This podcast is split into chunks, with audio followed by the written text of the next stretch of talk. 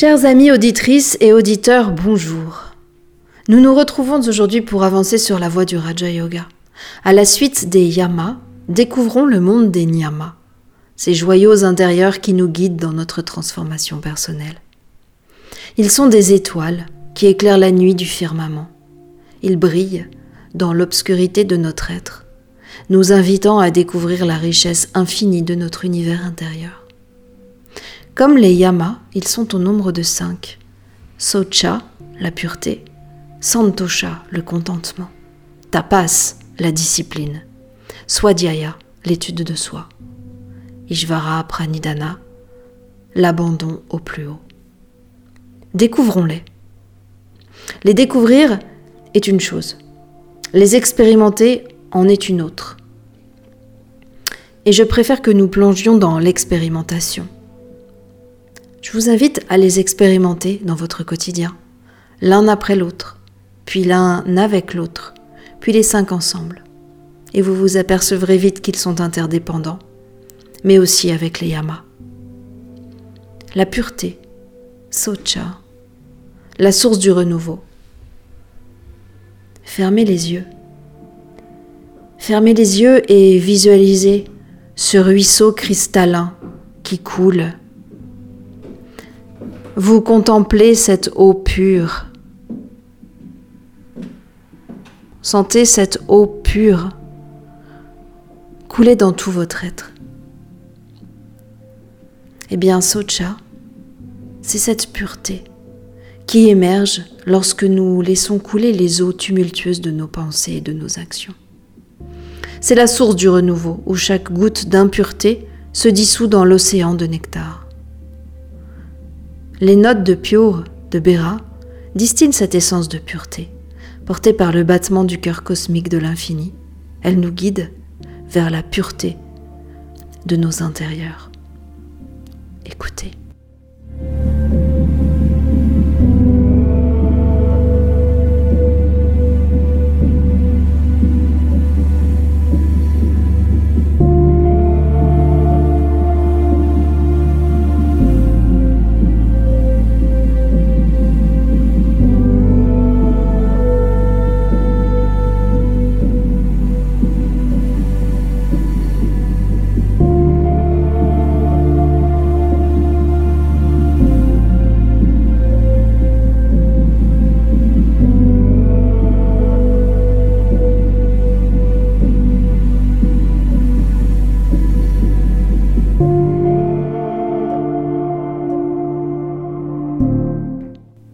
L'eau de la pureté a clarifié notre terre intérieure, et la danse légère du contentement, Santosha, permet à chacun de nos pas sur notre terre personnelle d'être une célébration.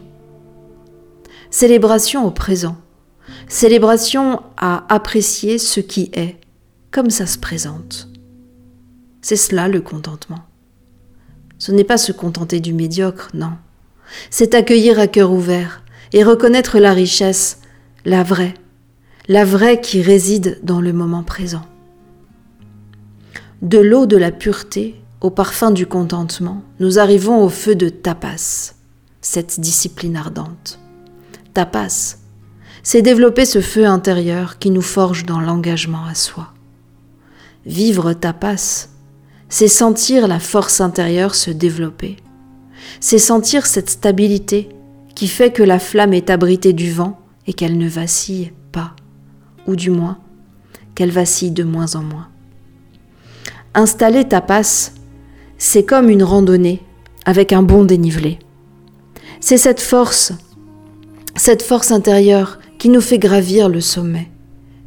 Il faut tenir le rythme, ne pas trop ralentir sous peine d'avoir un gros coup de mou et les jambes en plomb en repartant. Ne pas aller trop vite non plus pour tenir la montée. Le juste rythme le juste rythme dans l'engagement de la montée, voilà ta passe. Et au sommet, Santosha, le contentement, le contentement de la justesse de l'action. Quoi de mieux qu'une randonnée pour expérimenter Swadhyaya, l'étude de soi? Une plongée dans ce livre que nous sommes, ce livre qui contient passé, présent, futur tous les univers. Ce livre qui contient le soi, qui est le soi, un soi non séparé.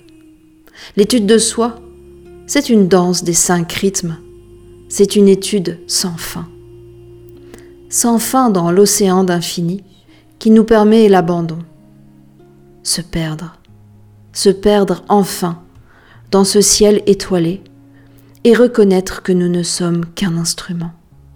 S'en remettre absolument à cet infini, c'est Ishvara Pranidhana.